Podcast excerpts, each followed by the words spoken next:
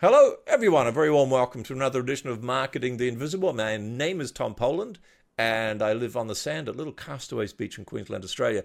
Joined today all the way from where the heck are you hanging out, Brian?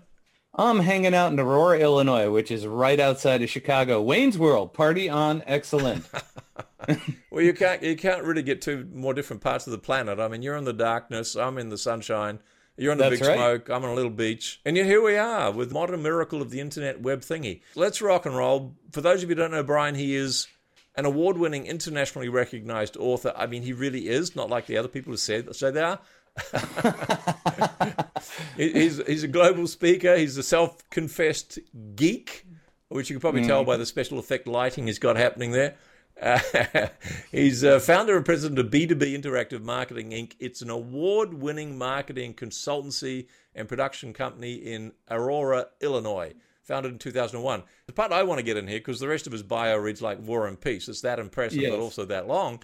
The part I want to get in here is that he's got this damn shootin' tootin' podcast. It's one of the best I've come across. It's called the Bacon Podcast. Nothing to do with anti-veganism. It is a twice weekly show. Includes tips and tricks, guest expert interviews, and I can tell you from personal experience, Brian is a uh, incisive interview that holds his guests' feet to the fire to extract maximum value for you, his beloved listeners. Uh, and, it, and and in fact, Bacon Podcast has been rated as third, one of the top 35 outstanding podcasts as chosen by Inc. magazine, which is pretty damn clever. So, Brian, drum Yes. roll. Our seven minutes starts uh, in a tickety boo. Uh, our subject today is how to build influence, and we're going to tell people how to do that in just seven minutes. Our time does start now. Question number one Who is your ideal client? My ideal client is a business that has a 20-year-old as their receptionist marketing person, and the owner is about 50 years old. And they know that they need to do online marketing. And they say, you know what? I know nothing about this. I don't want to learn it. So what I'm going to do is I'm going to hand it off to the 20-year-old. And the 20-year-old goes, okay, I can do that. So she goes on Facebook and she goes, LOL, WTF, how are you today? Uh, check out my puppy. You know, and um, she's talking to 50-year-olds and they're all going, what the heck is this? So my clients are the perfect client that needs to understand how to market to their purpose. And they're probably, hopefully, just smart enough to know how dumb they are at digital marketing, and they and they want a hand. Exactly. So, That's it. question two, six minutes, ten seconds left. What is the exact problem you solve for them? The exact problem I solve is I help them get their message out in a way that generates leads. And that is through creating relationships. The biggest problem with most marketing is people are so into selling, they don't understand the nature and the benefit of developing relationships. They want to hit that easy button. Mm. And that's all they want. I want to hit the easy button. I want to sell stuff. But the big thing is, is if you develop relationships, you have a long-term client for life. Yeah, amen to that, brother. So, Mhm. what are some of the typical symptoms that people experience with before they get to to work with you? Very simple. It's usually BSOS, which is bright shiny object syndrome. They go to a seminar, they go to a conference, and some guy stands up there and says, Facebook ads, do Facebook ads. That's all you've got to do is Facebook ads, and you could sell and make a million dollars today. Right? What they do, they go home and they learn Facebook ads, and they do it, and they fail. Yeah. Twitter, you got to be on Twitter, you know, and they go try Twitter, and they fail. LinkedIn, LinkedIn, I can give you my million dollar strategy. I'm going to get you 10, $15,000 clients in 25 minutes. And they go do that and they fail Yep. because they don't have the principles. They, they don't understand the core principles. So that's what I bring to the table is help them understand those principles. So you might have answered partly question four, which is what are some of the common mistakes that people make when they're trying to solve the problem of the lack of leads? Clearly, they go off and chase bright, shiny objects and do stuff that Right. they aren't really, you know, to be honest, frank, competent in, perhaps. But um, are there any other common mistakes they make in trying to get lead flow happening apart from hiring the 20 year old receptionist and following the bright, shiny objects? Yes, they wee wee all over themselves. They, yeah. In other words, what they do is they constantly talk about themselves. We do this, we do this, we do this, we do this.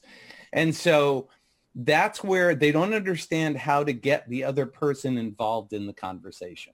They're so busy trying to sell themselves, set themselves up as the experts, as the, the company to do business with, that they forget that the whole concept is about the other person. So that's the biggest mistake they make.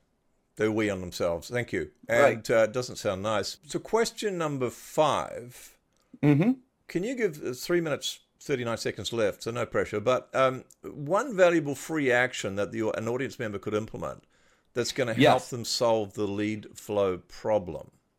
Yes, there are three kinds of posts when you're dealing with social media, and I'm going to stick within social media for the time being. Okay. There's something called an engagement post, there's something called a content post, and there's something called a sales post.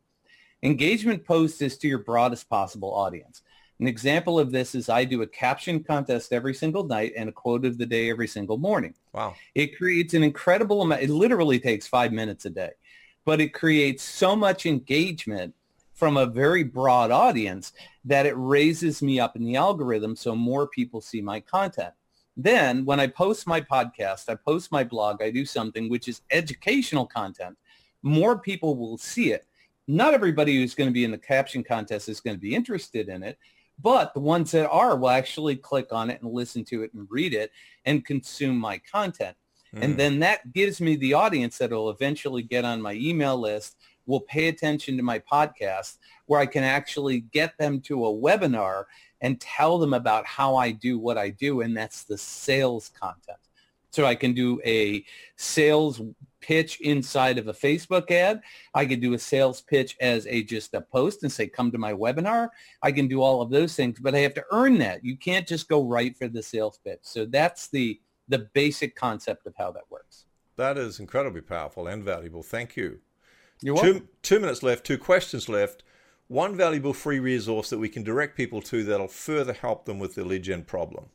My absolute favorite tool that is free is Evernote. And the reason I love Evernote is because you can have it on, like, for example, on my watch. All right. I'm out walking my dog. I come up with an idea for something that I want to do. I hit the watch. I make myself an audio note. I come back and type that up. And now I have that content saved. I can also use it for free to go in and do clippings of web pages. They have a plugin that goes into Chrome that will allow you to save research. So you're not constantly looking for things. So number one, it's a time saver, idea generator, and it's something that's going to help you become better at communicating with your audience. Loving that with your smartwatch. Cool. Mm-hmm. And so, question seven, and one minute and eight seconds left. What's the one question I should have asked you, but I didn't? What's the bacon about? So, what's the bacon about? Bacon is an acronym. It is first and foremost the two most shared things on the internet. Number one are kittens. Number two is bacon. Period. In that order. Bacon is actually an acronym. I worked for AT&T, Arthur Andersen, large corporations. It stands for Building Authentic Connections Online Networking. So the whole concept is you are online to build relationships with people. You would not walk into a networking event, hand somebody a card and go around the room and do that. You don't do the same thing online. You build relationships. Those relationships are things where people get to know, like, and trust you. And that's how you grow your business. Perfect. Brian Basilico, thank you so much for your time. Thank you, sir. Thanks for checking out our Marketing the Invisible podcast. If you like what we're doing here, please head over to iTunes to subscribe, rate us, and leave us a review. It's very much appreciated. And if you want to generate five fresh leads in just five hours, then check out www.fivehourchallenge.com.